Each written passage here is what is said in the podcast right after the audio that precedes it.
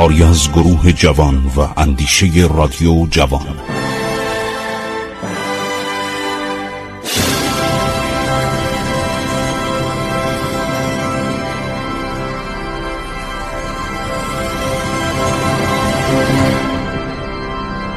بسم الله الرحمن الرحیم. به نام خداوند بخشاینده مهربان. من داشتم در برنامه گذشته خاطرات لیدی شیل رو براتون تعریف می‌کردم که تقریبا معاصر امیر کبیر در ایران معمولیت داشتن. عرض شود که شاه ایران ناصر الدین شاه خیلی جوانه. عرض شود که سن کمی داره. تازه 17 18 ساله هستش و این خانم شیل و شوهرش مرتب در ایران میچرخن هم بازی مثلا اسک میرن چشم علا میرن آب اسک میرن بعد از این دهات ایران خیلی ناله می‌کنن. اساس اساس و کک و اینایی که تو تمام دهات بوده و اذیت می‌کرده و یه نکته براتون میگم وانم همینطوری بوده. این دریاچه وان دورش پر از ساس و کک بوده زمانی که حالا درستش کردن و اونجا شده منطقه توریستی. ایشون مرتب در سفر بوده اصفهان رفته جای دیگه رفته. مازندران جیرین بوده و همیشه هم تعریف می‌کرده. رفته ارامنه هم دیده با اینا ملاقات کرده جلفا رو دیده با خانمای ارمنی ملاقات کرده. عرض شود که بعدم زندگیش گذشته دیگه. در تمام مدتی که بوده یک زمانی عرض شود که شاهد برکناری و نابودی امیر کبیر شده. در این موقع شاه یک سفری می‌کنه به اصفهان. شاه یک سفری به اصفهان می‌کنه. تراکم در این زمان حمله می‌کنن به پادگان روسیه و ادهی رو می‌کشن و به شاه میگن میگن آقا برادر شاه حاکم مازندرانه. استرابادم غیر از مازندرانه شما نگید برادر شاه رو عوض کنیم. از این صحبت ها این مشکلات ما در شمال داشتیم این آشوراده هم گرفته بودن. آشوراده رو گرفته بودن. دولت انگلستان هم بهانه می‌گرفت که شما چرا ورود بردگان از کشتی های ایرانی. سوار بر کشتی های ایرانی از خلیج فارس ادامه پیدا می‌کنه. بنابراین اجازه بدید که بحریه انگلیس کشتی های جنگی انگلیس عرض شود که کشتی ها رو بگرده. اگر سیاهانی باشن عرض شود که اینها رو از کشتی ها خارج کنن. این شانتاژ سیاسی بوده. می‌خواستن شانتاژ سیاسی بکنن و یک کاری بکنن که تجارت ایران از بین بره. خب در مورد بردام خیلی صحبت کردن. این خانم شیل صحبت می‌کنه. بعد در مورد ایران میگه که معمولا حتی حکام بزرگ وزرا افسرای ارشد امیران و اگر یه خطایی می‌کردن اینا رو میخوابوندن. کف پاشون با ترکه انار که خار داشت چوب می‌زدن. حرکات زشت و توهینآمیز برای ایرانی ها عرض شود که خانم شیل شاهد تمام حوادث بوده.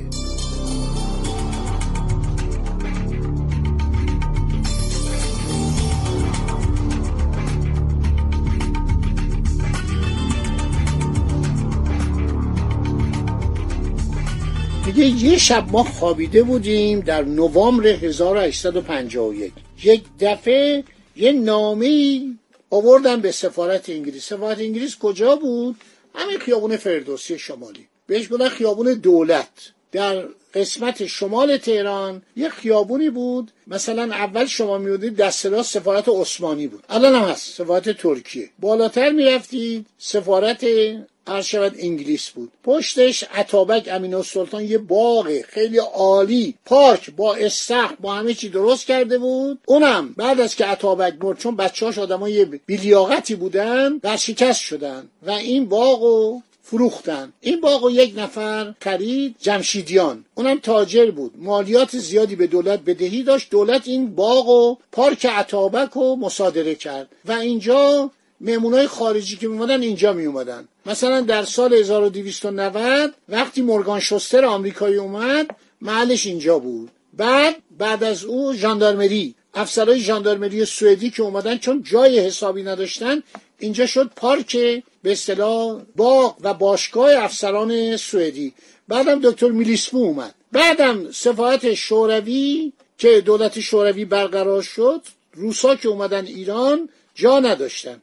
چون سفیر تزاری نمی‌رفت. باغ پامنار که الان مرکز بازرگانی فدراسیون روسیه رو تصاحب کرده بود. گفت من اینو تحویل نمیدم. من دولت بلشویک رو قبول ندارم و دولت در تبعید طرفدار تزار که تزار اعدام کرده بودن قبول دارم. دولت ایران برای اینکه سر و صدا بخوابه پارک عطابک که در اختیار دولت بود یه محل مصادره شده بود به وسیله وزارت مالیه داد به سفارت شوروی.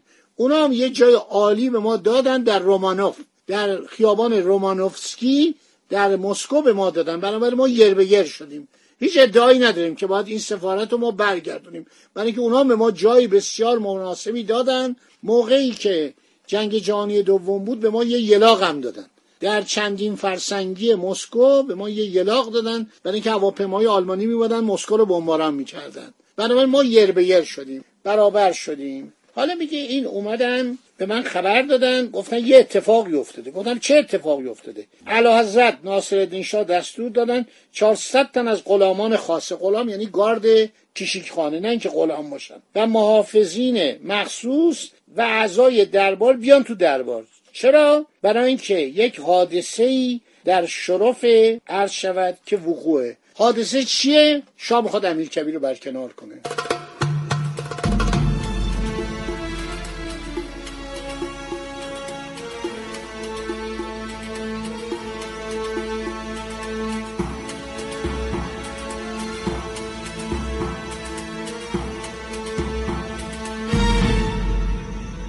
انقدر از این سایت کردن. انقدر این تون زبان.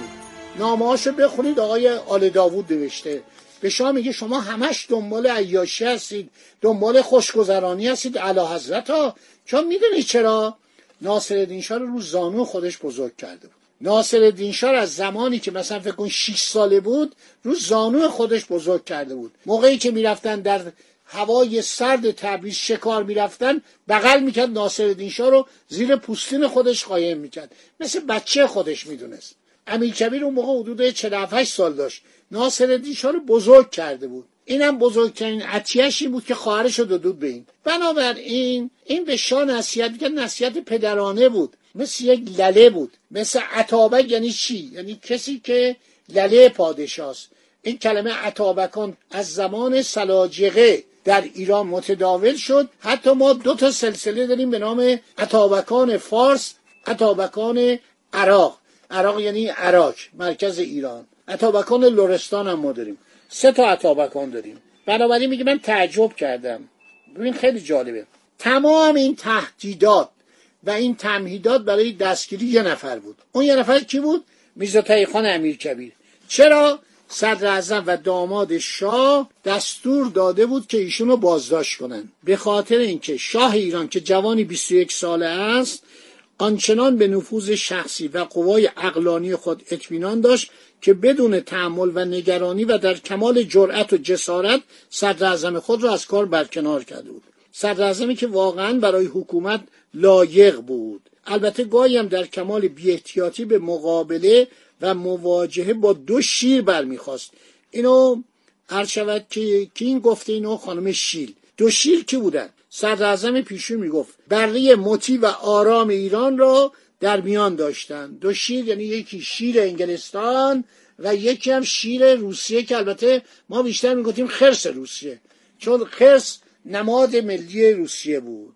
خرس سرخ. بعد از کمونیستا می‌گفتن خرس سرخ.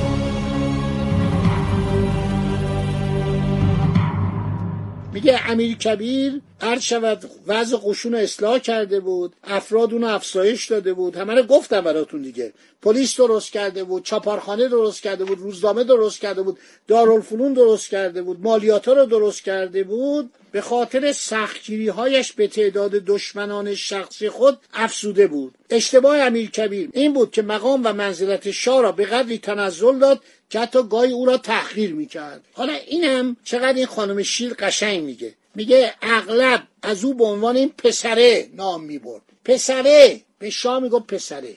این خانم بی خود نمیگه. میگه این جریان نمی‌توانست برای مدت مجیدی دوام بیاورد. بعد مادر شاه هم چون از امیر کبیر بدش میومد خان ملک ساسانی تو کتاب خودش نوشته دست پنهان سیاست انگلیس در ایران. چه کارایی ملکه می‌کرده؟ اینا رو خبر داشته. توجه می‌کنید؟ بنابراین شاه عصبانی میشه و دستور میده که ایشون برکنار بشه. دستور میده ایشون برکنار بشه. این کتاب امیر کبیر و ایران با استفاده از اسناد انگلیسی. اسناد سفارت انگلیس نامه های سفارت انگلیس به لندن و پاسخ لندن رو که مرحوم دکتر فریدون آدمیات خدا بیامرز همه رو عرض شود که به دست آورده. رفته تو اسناد انگلستان به دست آورده. این ناچار میشه که در اینجا حالت تون بنویسه. نامه ها خیلی زیاده. ببینید چند مورد بوده که امیر کبیر باید نابود می‌شد. طرف دربار قاجار. هر شود که میرزا خان سعی کرد که شاه رو یک مقداری متکی به نفس بکنه. بعد مسائل خصوصی زندگی رو از شاه پنهان نمی‌کرد. توجه می‌کنید؟ سرنوشت امیر حاصل برخورد قدرت حکومت او بود با سلطنت دربار و سیاست خارجی. باقی موضوع بماند برنامه آینده. ای مردم این برنامه رو گوش بدید. ببینید آدم خدمتگذاری مثل امیر کبیر چگونه در اون به صلاح چنگک و اون گردونه قدرت خارجی زینف در ایران و سعایت و نمامی و نفهمی اولیای داخلی نابود میشه و ایران عقب میفته. بدون شک بدون تردید. خدا نگهدار شما با.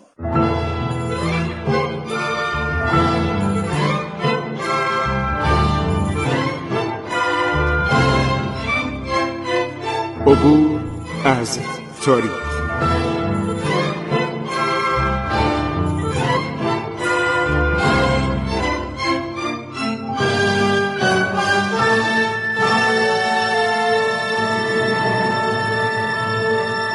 ایران با شکوه. 2800 سال تاریخ.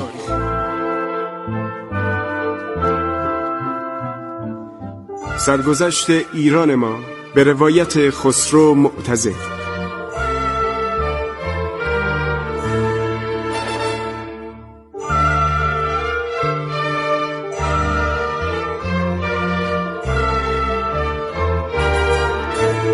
عبور از تاریخ با رادیو جوان.